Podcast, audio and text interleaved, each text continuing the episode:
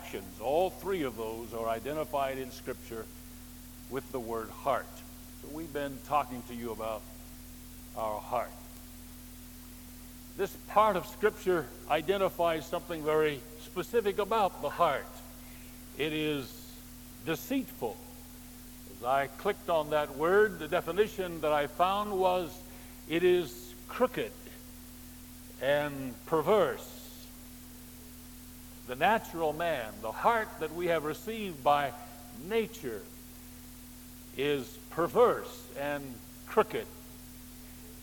I went to the New Testament and found in Philippians 2 15 statement made concerning the church that we are to be blameless, harmless sons of God without rebuke in the midst of a crooked and perverse nation among whom you shine as lights in the world. I found them to be the same word. In the Greek language, the word is skolios.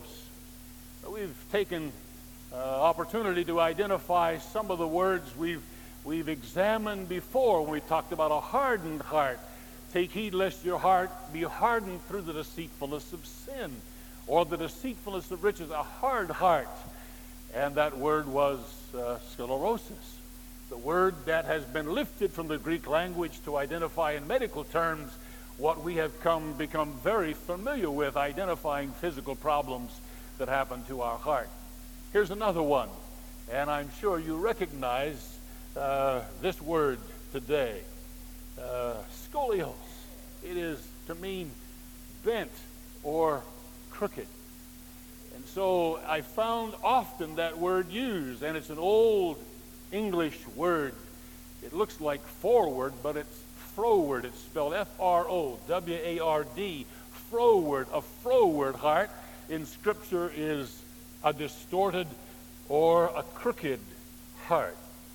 A number of statements that are made, Proverbs 17 20 says, He that hath a froward heart findeth no good.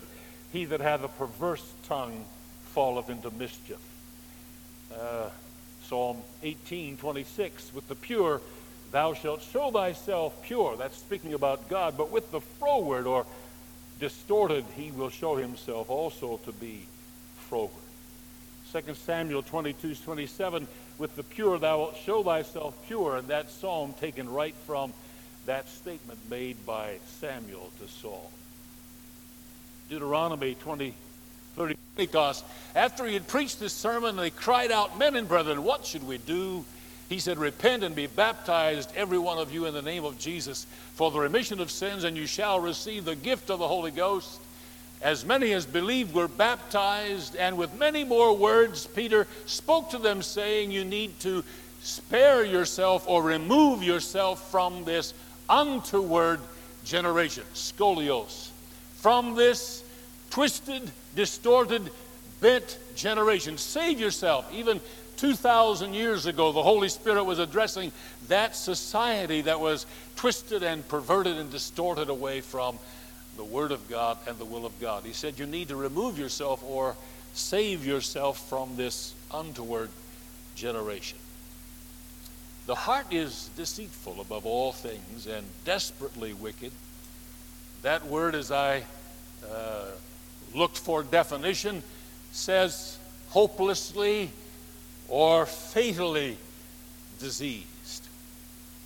So we are grateful today for Calvary and for the antidote for what appears to be in the natural hopelessness or a fatal disease. The wages of sin is death.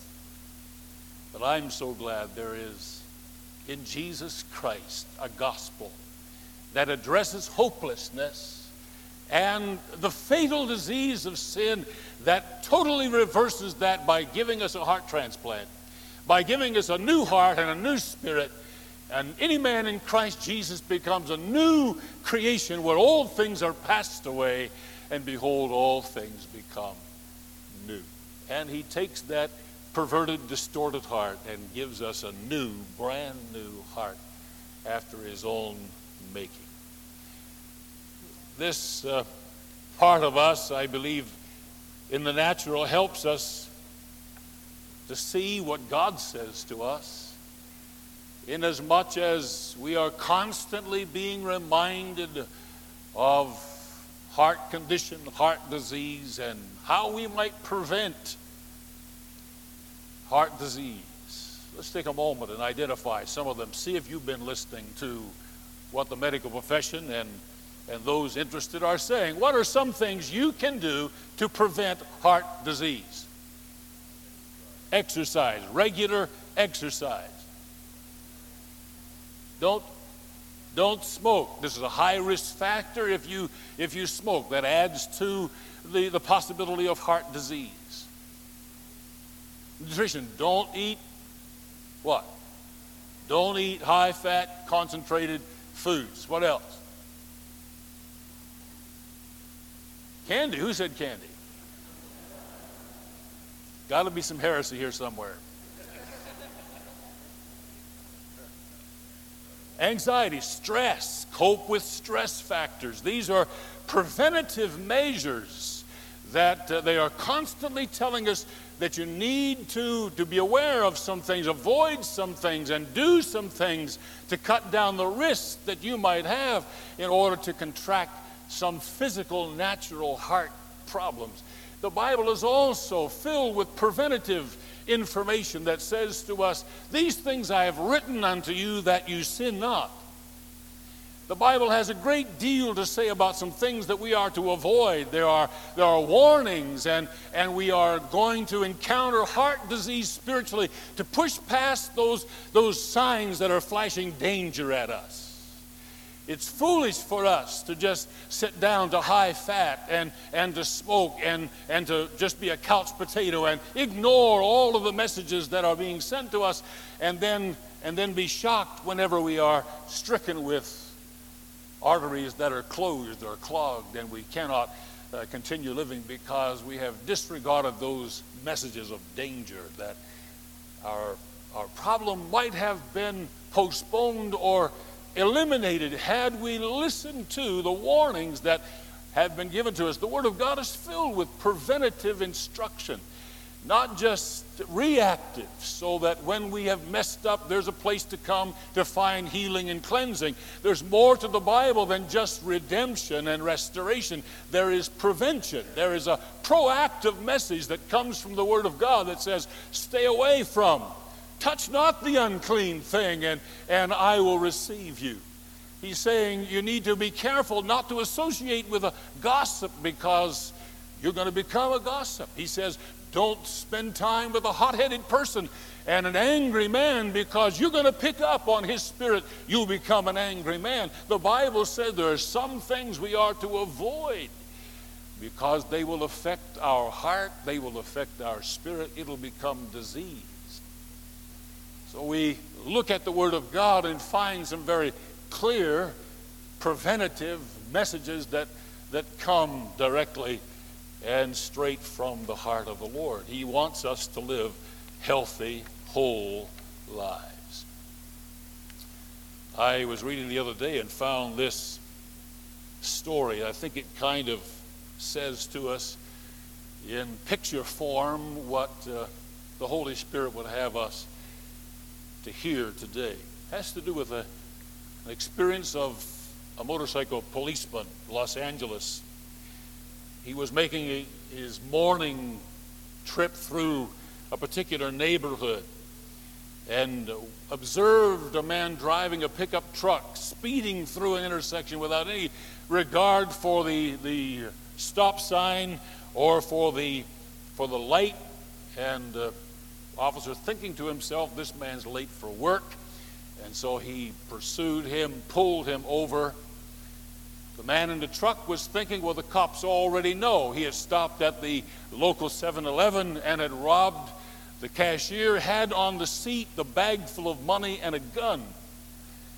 And in his mind, this cop knew already. And so, as the policeman walking up to the door of that truck said to him, Good morning, sir. May I see your. And at that moment, the man in the truck panicked and took the gun out the window and point blank range shot that policeman in the chest. And he fell six feet away, sprawled on the ground. Everything was quiet for a moment. And then the policeman shook himself and stood up. And the man in the truck thought, this has got to be Clark Kent. I can't believe this is happening. With a, with a 45, hit him right square in the chest. And he pulled his service revolver, shot once toward the truck, and the man said, Don't shoot. Threw the gun and the money out of the truck and surrendered himself to the policeman. But to realize that this man was wearing a Kevlar vest, only three eighths of an inch thick, but very strong enough to stop that bullet, and he had protected himself. He would have been killed had it not been that he had protected the vital organ of his heart and he was able to survive the attack that came upon him. You know, the Bible has a breastplate of righteousness. He said we are to take unto ourselves the whole armor of God, and we are to, to put on our, our heart and cover our heart with, a, with something much stronger, much more stable than Kevlar. It is a, the righteousness of Jesus Christ that can prevent us from the unrighteousness of this world. The story doesn't end there. The other side of the, of the illustration tells of another day.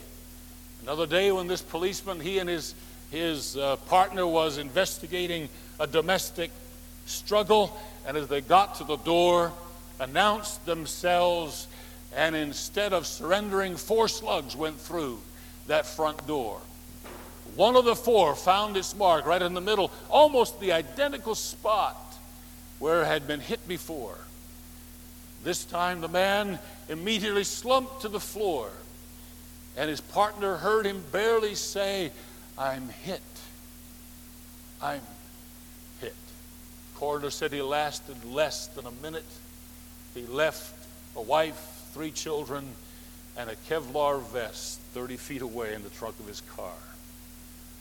He had not protected he had the protection available but this time did not avail himself of the protection that had been provided for him. And we need to appreciate the fact this morning, and the, the article finishes this way every police officer in Los Angeles believes in bulletproof vests, they work. I doubt you'll find a policeman anywhere who doesn't believe that vests saves lives, but that's not enough. An officer must do more than believe in vests. He must take his belief to the point of personal commitment. He must wear it. He must be willing to wear that at all times, even when it's hot, when it's inconvenient, and when it's uncomfortable. He needs to protect himself. It's no good to him in his trunk.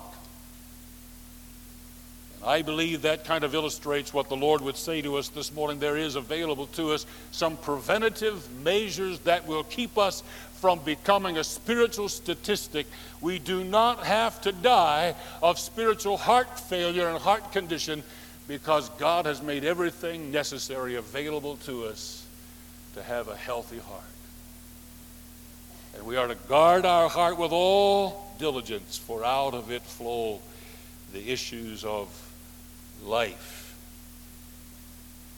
The verse that I read to you in Philippians 2:15 that you may be blameless, harmless, sons of God without rebuke in the midst of a scolios, perverted, distorted nation among whom you shine as lights in the world. There's three words there that are pretty strong blameless, harmless, and without rebuke in the midst of a crooked and perverse generation. It's very hard to live among disease and not get sick.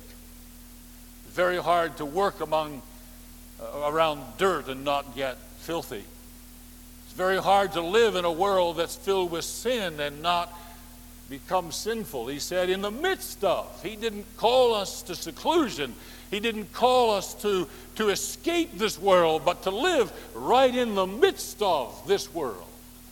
And yet, in the world, not of the world, there is, there is a protective covering that God gives to us. There's sufficiency to enable us to be protected against what would become dangerous to us. And I know with with HIV, if you're living and working in the medical field, you know there's constant, there's constant vigilance that you've got to have. I've walked into the hospital, they're constantly putting on rubber gloves so that, so that bodily fluids are not transmitted. And some people even left the field and say, I can't live, I can't work in the midst of all of this threat, this disease that they have no cure for. And I know that they, they realize that a rubber glove is no protection against the needle prick. That goes right through. And they, there's a constant daily, they live in the midst, they work in the midst. And it's the same for us, wherever we are, wherever we're living and working, we're living in the midst. And we need, need to live as sons of God. There's a whole sermon there. Live as sons of God in the midst, different than sons of men. And everybody said, it's different to live as a son of God than it is to live as a son of man. There's a difference because we've received a divine nature among whom you shine as lights in the midst of this crooked and perverse generation. It's hard to live in a crooked, a crooked society and not become crooked. Very difficult to live among disease and stay healthy. We need God every day. We need to put our vest on every morning. We need to be prepared every moment of every day so that we are equipped and uh, ready for whatever adversary has for us to quench the fiery darts of the wicked one. Jeremiah says, The heart is deceitful above all things, desperately wicked. Who can know it? Who can know it? That says to me volumes today. I, I, I can't know your heart. I have no way of knowing your heart. You have no way of knowing my heart. Matter of fact, I don't even know my own heart. Who can know it? You don't know your heart. Peter thought he knew his heart. Peter said, Not me, Lord. Though everybody forsake you, I'll never forsake you. I'll go to the cross. I'll die with you. Jesus said, You don't know, you don't know what's inside you, Peter. Before tomorrow morning, before the rooster crows twice, you're going to deny me three times. And that's exactly what happened. Peter thought he knew his heart, but he didn't. You think you know your heart. You don't know your heart. You don't know what's inside your heart, but the Lord knows. I, the Lord, know. That says to me this morning there is an exclusivity about the one who can know the hearts of men. I, the Lord. There is no possible way that that we even physically could diagnose ourselves this morning in the absence of any of any symptoms can you guarantee because you don't have your arm hurting and shortness of breath that you have no heart problems today can you guarantee me sitting in this service this morning that, that there is not some heart disease present in your life even though you've got up this morning and you feel fine and as far as you know, the only thing I, I can do is feel for a pulse, and if it's beating, I know I'm, okay. I'm at least alive. That's as far as I can go in the absence of even a stethoscope. I don't have that. I can't even listen to, to the rhythm of my heart. I, I don't know what's clogged or closed inside there. There have been people that have gone to the doctor for a checkup and they've done some of their technical uh, experiments and they said, Did you know that at some point in your life you have had a slight heart attack? There's scar tissue on your heart. And they, they were totally oblivious. They had no, no idea that these kinds of things were going on. Well, I had feeling like indigestion a time or two. I thought it was the burrito that I ate. You don't know. You, ju- you don't know your heart. You do not know what's going on physically.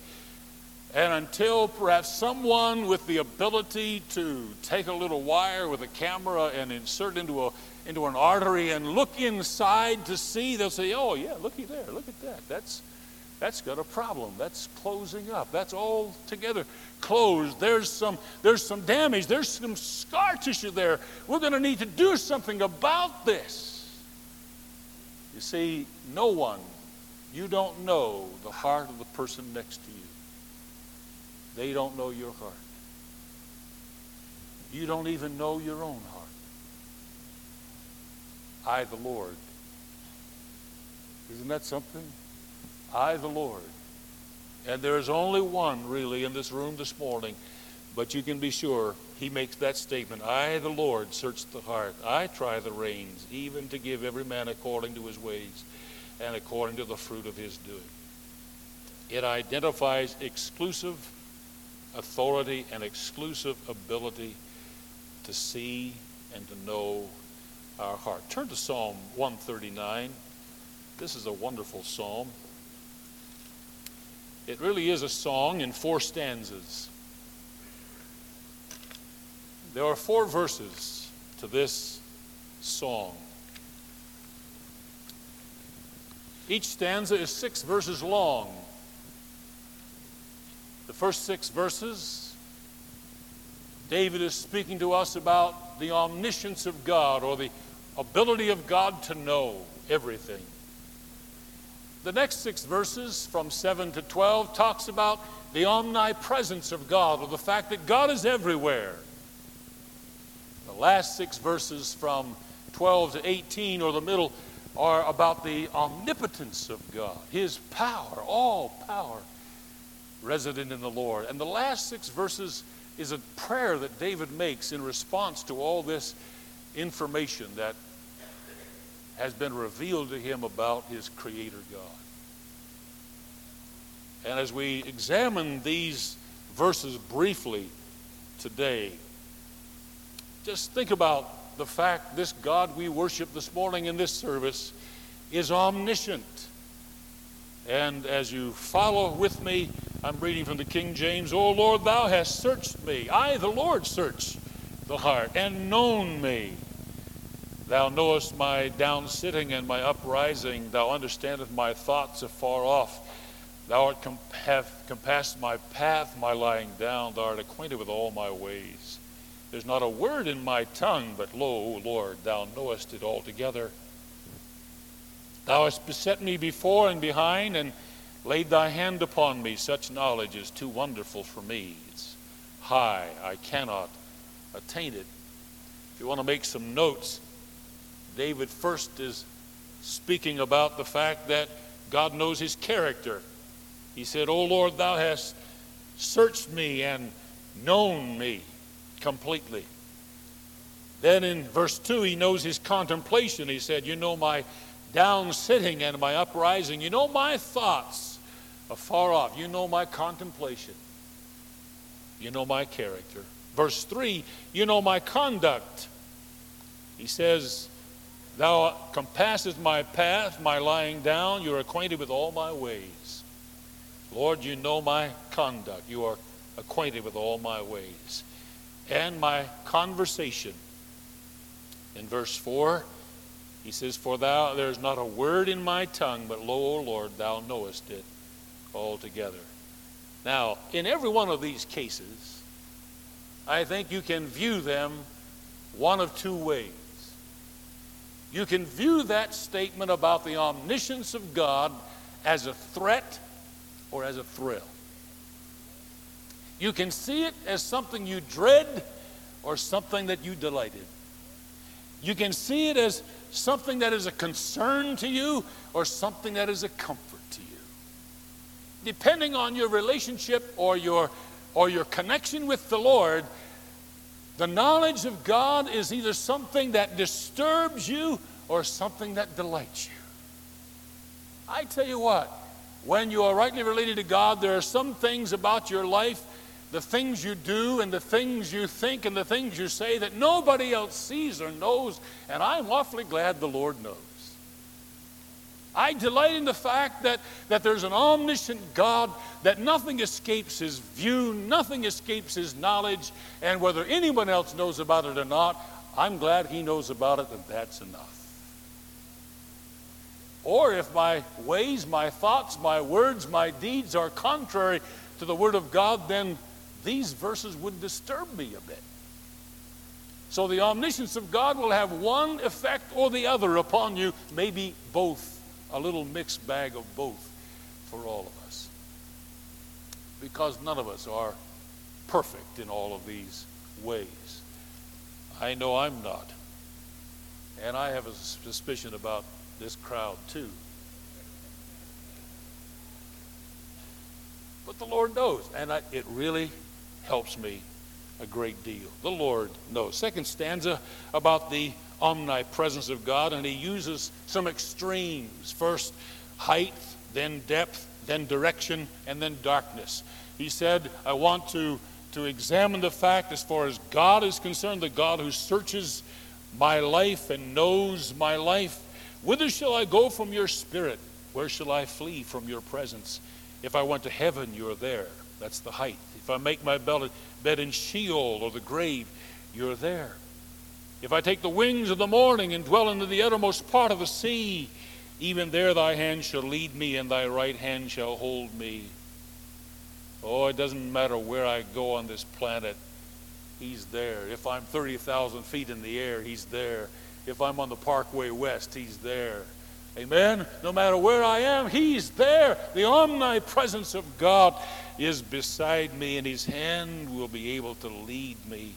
If I say, Surely the darkness will cover me, even the night shall be light about me. Yea, the darkness and the light are the same to thee. But the night shineth as the day, and the darkness is as the light, both alike to thee.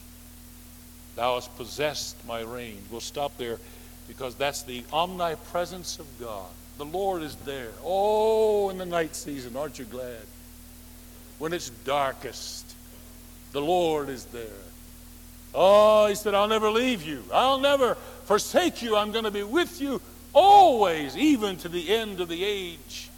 And we can view that as men loving darkness rather than light because their deeds are evil and be a threat the, with the presence of God, oh, we can say, Oh, God, I'm so glad no matter how dark it gets, you see me in the midst of the darkness. Your eye sees me just as clearly then as when the sun's shining bright outside. Hallelujah. I'm glad for the omnipresence of God, aren't you? That He's always there. The, the third stanza talks about the omnipotence of God. And He from verse 13 Thou hast possessed my reins, has covered me in my mother's womb. And this whole thing has to do with the embryonic state before I was born. The omnipotence of God having to do with my creation. And the words that are familiar here search me, know me, try me. These words having to do with uh, embroidery Anybody here do needlework or embroidery? Let me see. I, I saw one hand, two, three. You have a pretty good picture of what the Lord is talking about here. Intricate, delicate work that is just done one strand at a time into a beautiful, beautiful creation that you have made. God doing the same working while we were in our unformed state, God was creating us. He was knitting us. He was fashioning us. You had a pattern when you started. How many knitters do you have or embroiderers? You, you didn't have a pattern, you just kind of started out doing something. Anybody? No. You know, well, there's purl one, drop two, skip three, and tie a knot. No, you're looking at a pattern and you're saying, oh, wait a minute, I've got to take this apart a little bit and start over. Anybody have done that? Why did you do that? You had the work done already. No, it didn't fit the pattern, and you're making it according to a design. Oh, you're not a mistake this morning. The power of God put you together just the way He wanted you. You're unique. We are His workmanship, created in Christ Jesus unto good works. Hallelujah. You are what God created you to be. By his omnipotence, he put you together. I love this part. My substance, verse 15, was not hid from thee when I was made in secret, curiously wrought, and that's the word for embroidery, in the lowest part of the earth. Thine eyes didn't did see my substance, yet being imperfect. And in thy book my members were written, which in continuance were fashioned when as yet there was none of them. How precious are thy thoughts unto me, O God! How great the sum of them. If I could count them, they are more than the numbers of the sand. When I awake, I am still with thee. Surely thou wilt slay the wicked, O God. Depart from me, therefore. For they speak against thee wickedly. Thine enemies take thy name in vain. Verse 23 Search me, O God. Know my heart. Try me Know my thoughts. See if there be any wicked way in me, and lead me in the way everlasting. Search me, O God. Know my heart. In the presence of this God, in the presence of this God who knows everything, in, this, in the presence of this God who is everywhere, in the presence of this God who can do it all, search me, Lord I, I don't know my heart. Only you know my heart. You search me, Lord. Communion is a time of appointment. He said, Let a man examine himself. Isn't that what it says?